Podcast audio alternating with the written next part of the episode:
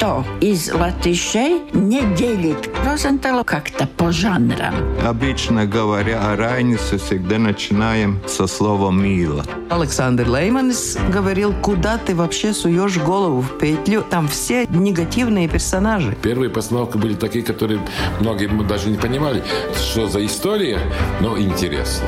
И вариации на тему Ева с яблоком и змеем. Это тоже Культурный код.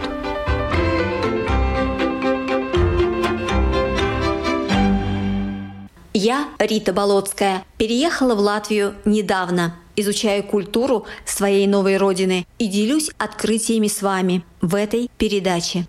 Зимой 2015 года в Латвии стали выдавать паспорта нового образца с более современной защитой от подделки и, конечно, с новым художественным оформлением. С тех пор главный графический элемент, связывающий все развороты паспорта – рисунок длинного-предлинного лелвардского пояса.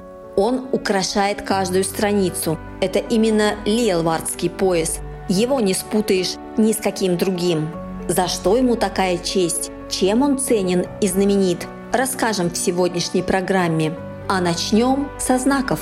Общеизвестно, что латыши по-особенному относятся к своим древним графическим знакам. Их десятки, даже может быть сотни. Знаки-символы, знаки-обереги. У каждого свое предназначение, свое имя.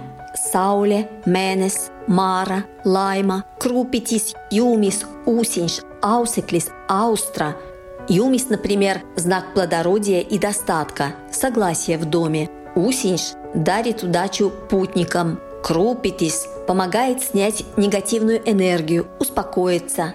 Они всюду, эти знаки. Их можно увидеть на керамике, текстиле, одежде, в оформлении книг, рекламе и на лелвардском поясе.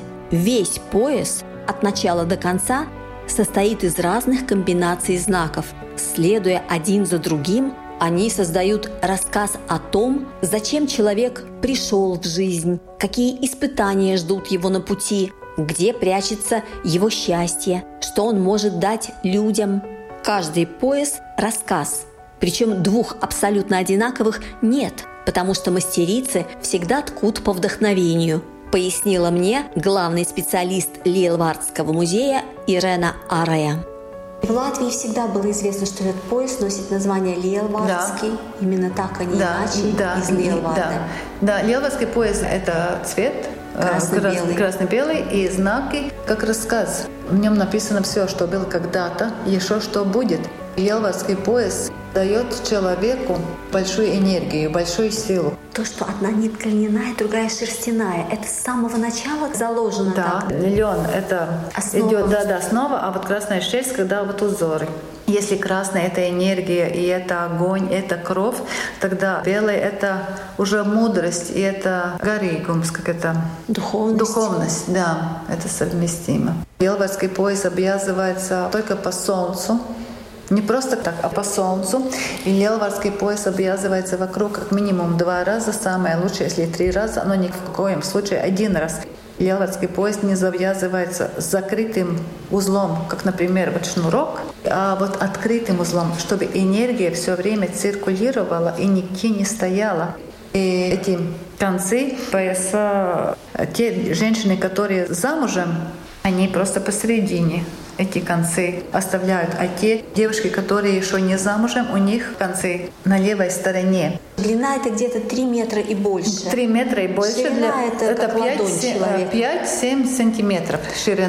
Да. И это обязательно рассказ, рассказ, который состоит из этих вот знаков. Да, и знаки, Разга... как да, в этом поясе, как бы, как бы буквы в книгах, там знаки в поясе. И ткач, соответственно, очень хорошо понимает, что он делает и разбирается в этих знаках. Он должен, он должен, потому что когда человек тебе заказывает пояс, он э, но это разговор, тогда он рассказывает свою жизнь про себя и делится этим. И ткачиха должна это уловить. На Лелбасском поясе каждый человек может найти свой знак, который помогает ему в жизни. Это такой медитационный процесс. Это делается так, когда Лелбасский пояс или на столе, или просто два человека держат в руках, а тот, который ищет свой знак одной ладонью, двумя ладонями, открытыми глазами, закрытыми глазами. Это как захотеть, это тоже нигде не написано, как правильно делать. Он ведет ладонью над поясом не прикасаясь, и очень-очень прислушивается к себе. И если почувствовал или в ладони, или в себе, в организме какие-нибудь изменения, ну какие могут быть изменения, это, например, теплота, холод, покалывание, у меня был случай, когда была девушка из Португалии, она вообще впервые была в Латвии, и у нее три раза на одним и том же знаком начала чесаться рука. Когда какие-то изменения ты почувствовал, тогда надо посмотреть, какой этот знак. И этот знак именно, ну вот на этот момент помогает. Интересно то, что во время жизни знаки могут меняться потому что мы меняемся, и меняются, конечно, наши цели. И поэтому может меняться знак. У нас есть такие обычаи, традиции, что, например, на свадьбе родители дарят этот пояс своим детям. Или бабушка или дедушка дарят своим внукам. Лелварский пояс как бы бережет не только одного человека, не только семью, но и весь род даже. И если у человека дома есть лелварский пояс, то не надо просто лелварский пояс положить как-то в шкафу и один раз в год, ну, например, на праздник Лиго, взять и Тогда это не будет работать. Если у вас есть поезд, то надо положить на видном месте. И как бы даже не подумая, вот э, если ты идешь с одной комнаты в другую, рукой провести на этот поясом. Или, например, вечером читаешь книгу или что-то работаешь, или смотришь телевизор, просто положи на плечо. Это все будет работать. Очень интересно и то, что люди, которые живут за рубежом, тоже заказывают себе лиловский поезд. Тогда мы звоним качихам, рассказываем про этого человека, про его жизнь, и они уже вот делают именно ему пояс. И эти пояса ну, очень, очень много раз ушли за рубежом из Латвии. Но это опять я говорю, вот как вы на это смотрите. Если вы это чувствуете, тогда это работает. Если нет, тогда, ну, конечно. Как ученые считают, с какого века стали эти пояса ткать? Это не 18 век, это гораздо, гораздо раньше. Но в начале не было станка, пояса делали, вот один обвязывали вот конец вокруг себя, а другой, например, конец на дерево или вот где-то и просто ткали, да? Ткали, да-да-да. Но нету даты, потому что самые старые пояса, которые сохранились, у них где-то только 200 лет. Это же просто текстиль. Они же не могут храняться. Железо, это, конечно, все понятно. Там просто можно определить, какой вот даже век, а с поясами это интереснее.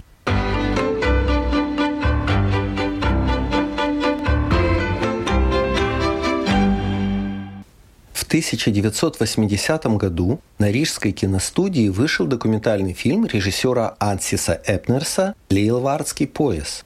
Автором сценария стал эстонский график, искусствовед Тынис Винт. Собственно, отправной точкой для фильма послужили исследования Винта, который профессионально интересовался темой сравнительного анализа орнаментов разных культур.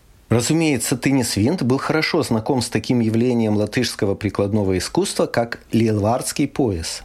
А теперь главное. Будучи с научными изысканиями в Мексике и Перу, он обнаружил там аналогичные орнаменты на одежде местных шаманов. Позже выяснилось, что наши латышские знаки известны и тибетским монахам.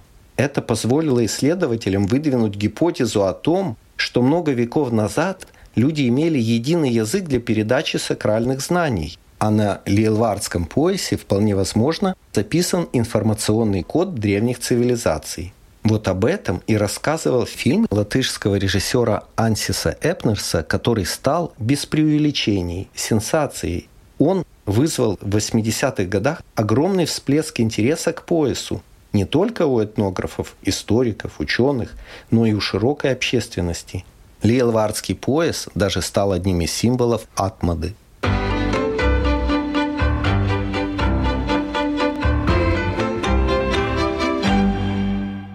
Да, Ирена Арея тоже отметила, что после фильма Ансиса Эпнерса Лелвардский пояс как бы обрел второе дыхание. Интерес к нему возрос.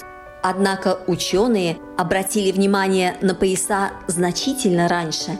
Например, Лилвардский музей был открыт в 1970 году. Изначально он был посвящен учившемуся в Лиелварде создателю национального эпоса «Лач Плесис» писателю Андрейсу Пумпурсу, но уже через несколько лет сотрудники музея стали заниматься и темой поясов. А самая большая коллекция лиелварских поясов в Национальном музее истории Латвии. Ее вообще начали собирать в XIX веке. Готовя программу, я посетила как Лиелварде, так и Национальный музей истории. Вот что рассказала мне главный хранитель коллекции предметов одежды и текстиля Инита Хейнула.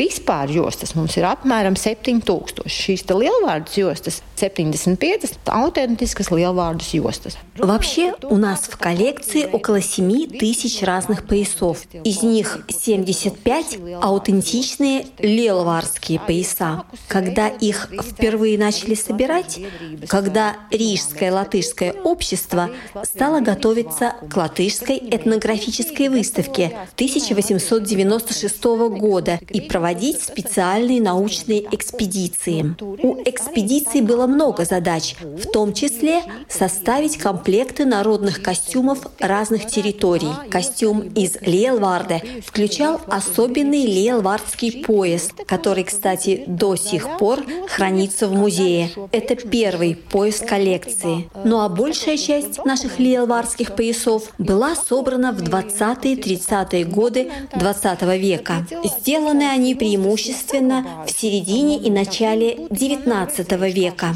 Судя по записям, которые сопровождают экспонаты, какие-то пояса куплены музеем, какие-то подарены. Люди, передававшие пояса в музей, сами не видели, как родители или бабушки их носили, но понимали, что пояс – вещь ценная, поэтому хранили, берегли. Все пояса в коллекции разные. Двух одинаковых не найдете. Фрагменты могут быть похожи, знаки повторяются, но пояса разные. В этом их уникальность. В настоящее время коллекция не пополняется и уже маловероятно, что будет пополняться. Mēs nākam tuvāk mūsdienām, jo mazāks iespējas, ka kāds šis senais priekšmets vēl parādās un nonāk mūsu kolekcijā.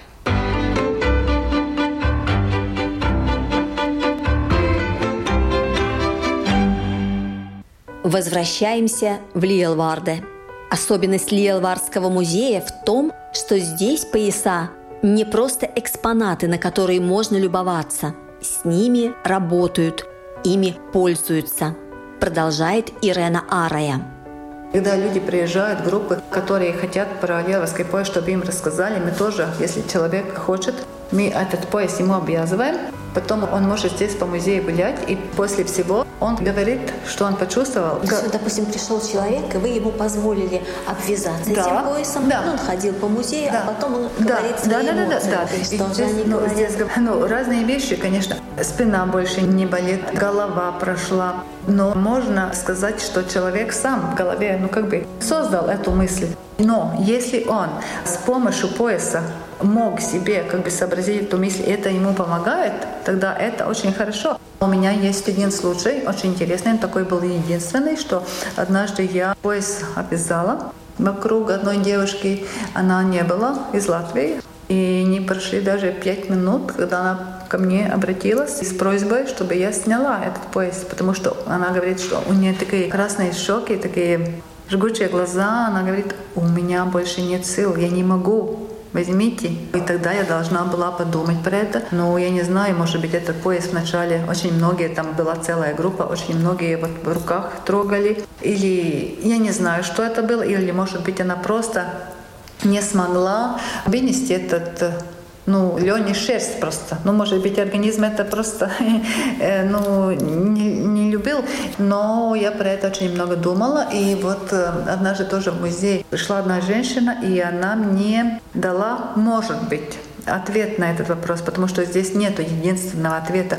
Она мне говорила, что когда все люди приходят на Землю, они делятся на две доли. Одна — это большинство. Мы приходим на Землю, чтобы учиться.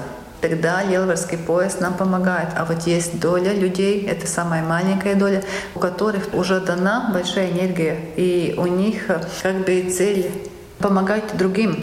И тогда у них такая энергия большая, и у пояса такая большая энергия, и они несовместимы. Очень интересные версии. Но это не дважды два четыре. С поясом это все надо слушать как бы не только ушами, но надо слушать сердцем. Если вы будете этому верить, вы это почувствуете, это все будет на вас работать. И если вы не будете этому верить, то никто не праве вам доказать обратного, потому что таких доказательств нет. Но что у них большая энергия, это, ну, это точно. Мы же тоже надеваем пояса, костюмы, работаем, когда у нас разные праздники. Мы же чувствуем это. Нам подарен пояс, сделан специально для музея, и там как бы защита для музея, чтобы через порог нашего дома не переступала нога но плохого человека. А кто сделал этот пояс? Это уфолог, имя ее Ольга. Она сама сумела она... выткать этот пояс? Да, потому что там был такой интересный тоже случай, что она не умела вообще это не умела делать, но она как бы это была ее цель, и она здесь приезжала в Делваду, мы помогли ей вот найти мастера, да, который ей научит это делать, и она нам обещала, что пояс, когда она сделает, этот первый пояс будет нам как подарок, в качестве подарка, как благодарность. Но вот так и она сделала. И что интересно, человек как может себе пояс достать? Он может сам себе сделать пояс. Это тогда надо, конечно, очень учиться. Он может заказать специально для себя. Еще можно, например, он приезжает в музей, и здесь, ну я не знаю, на сегодняшний день у нас здесь, например, на продаже 3 или 4 пояса. И тогда человек приезжает, и все четыре пояса, все вот ложатся, и человек смотрит.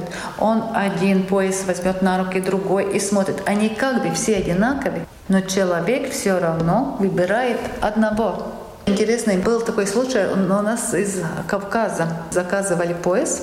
Один мужчина для своего рода вообще. И очень долго созванивались. И ткачиха сделала ему два пояса. Одной в длиной и широтой. Он приехал со своим сыном. И мы вначале обвязываем один пояс. Ну и смотрим, да, да, хорошо, хорошо.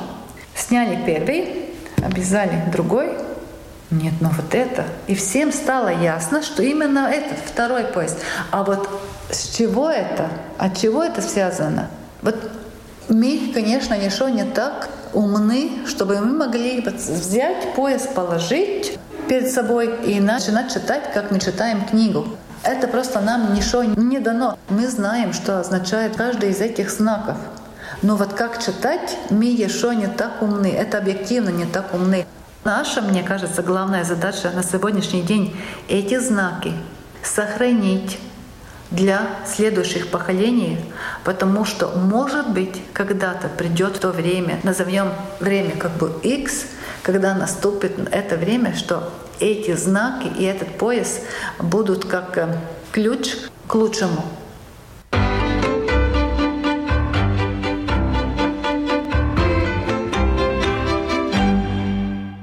2000 году в Германии, в городе Ганновере, проходила международная выставка «Экспо».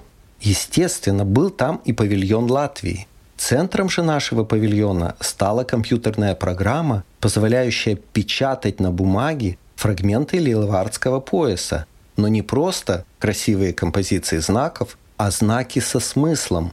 Любой посетитель выставки мог написать данные о себе, имя, фамилию, дату рождения, на шести специальных компьютерах, стоящих в павильоне. И программа выдавала рисунок, фрагмент пояса, те знаки, которые характерны именно для этого человека. Интерес посетителей был огромным.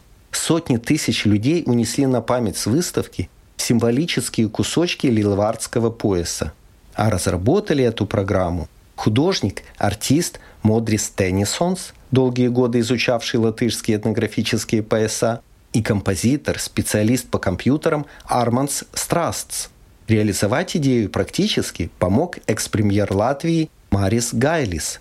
В благодарность за поддержку разработчики подарили экс-премьеру оригинальный сувенир – большую вертикальную стеклянную пластину с изображением пояса из пикселей, точнее, фрагмента узора, в котором зашифрованы имя и дата рождения господина Гайлиса. Сейчас эту пластину можно увидеть в музее в Лилварде –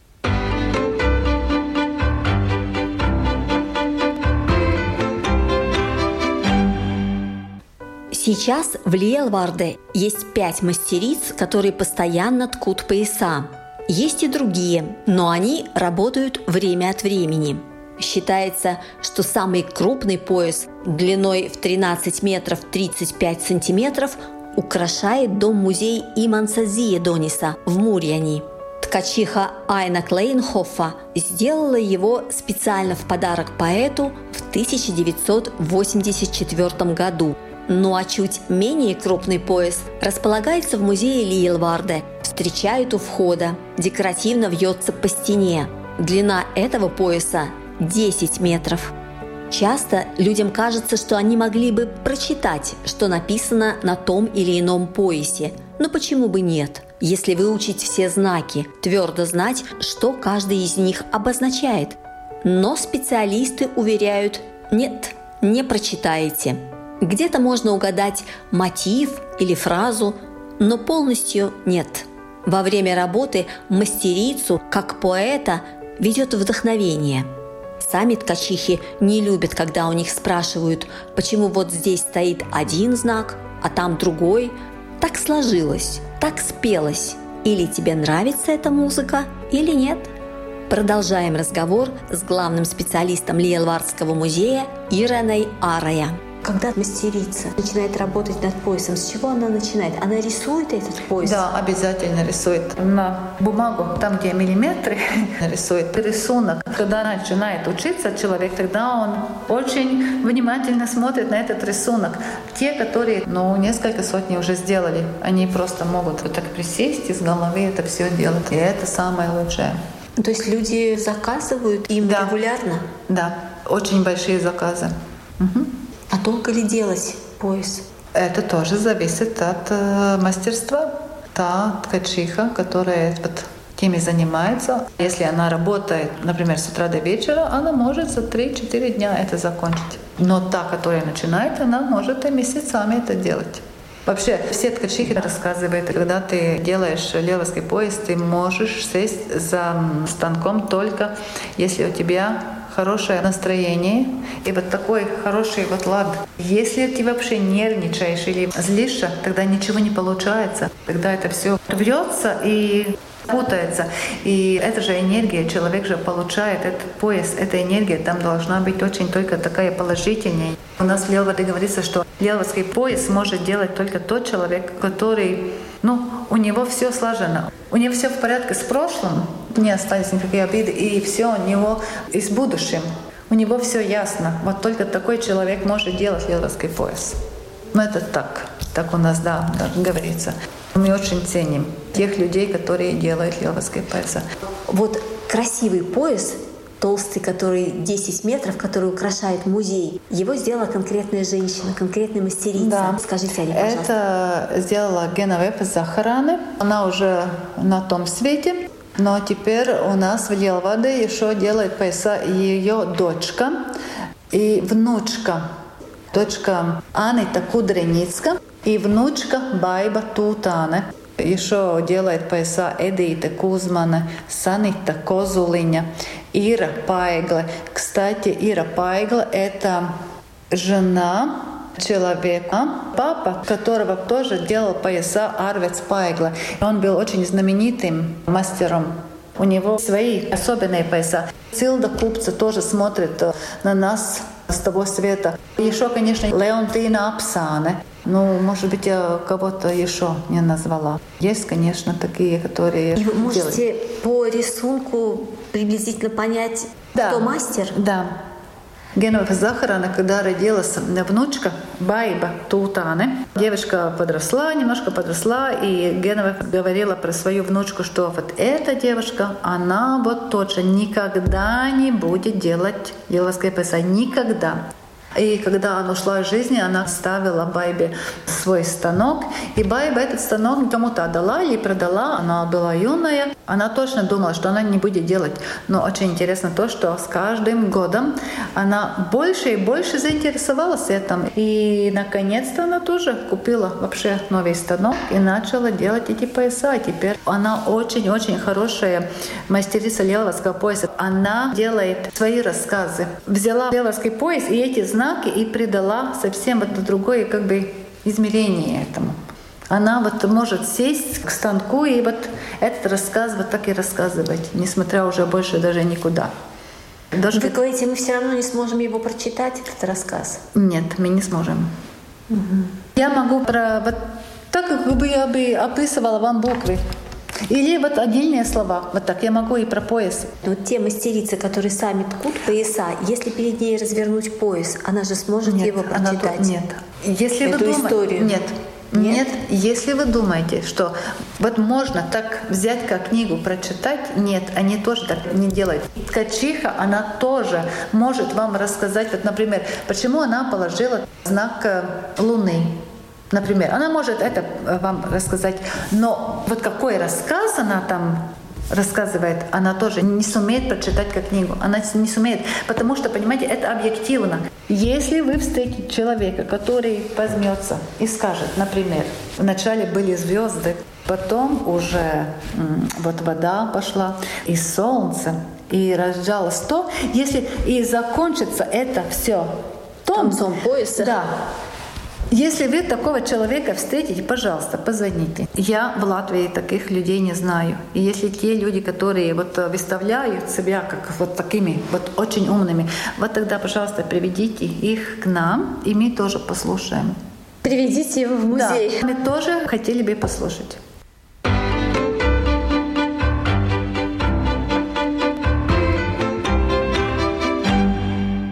И вновь слово Инити Хейнуле, главному хранителю коллекции предметов одежды и текстиля Национального музея истории Латвии. Katrs to mājās nevarēja tomēr izaust jostu. Если кто-то вдруг решит сделать такой пояс дома, сам сходу не получится, а может и вообще никогда не получится. Те люди, которые берутся ткать пояса, они, безусловно, обладают мастерством. Плюс в каждом отдельном случае важно вдохновение. Это не поток, не производственный процесс на конвейере. Каждый пояс – вещь штучная. Мастера знают, какого качества должны быть нити, как сделать выпуклый узор, как добиться эффектного орнамента, какие знаки органически сочетаются, какие нет. И они, разумеется, прекрасно разбираются в знаках. Кстати, концы у лелварских поясов разные – Некоторые заканчиваются кистями, а некоторые – плетением, такими косичками. Лелварский пояс – часть костюма Лелварского округа Видземе. Ни с каким другим костюмом из Курземе, Латгале, Земгале, да из того же Видземе его не наденешь, это не принято. Но в последние годы стало модным приобретать лиелвардские пояса и надевать их на праздники с подходящими платьями. Да, это сейчас весьма распространено. Если вы, например, закажете себе пояс, и опытная мастерица хорошо его сделает, у вас будет ценная, очень красивая вещь, которую можно универсально использовать. Viņš vienkārši.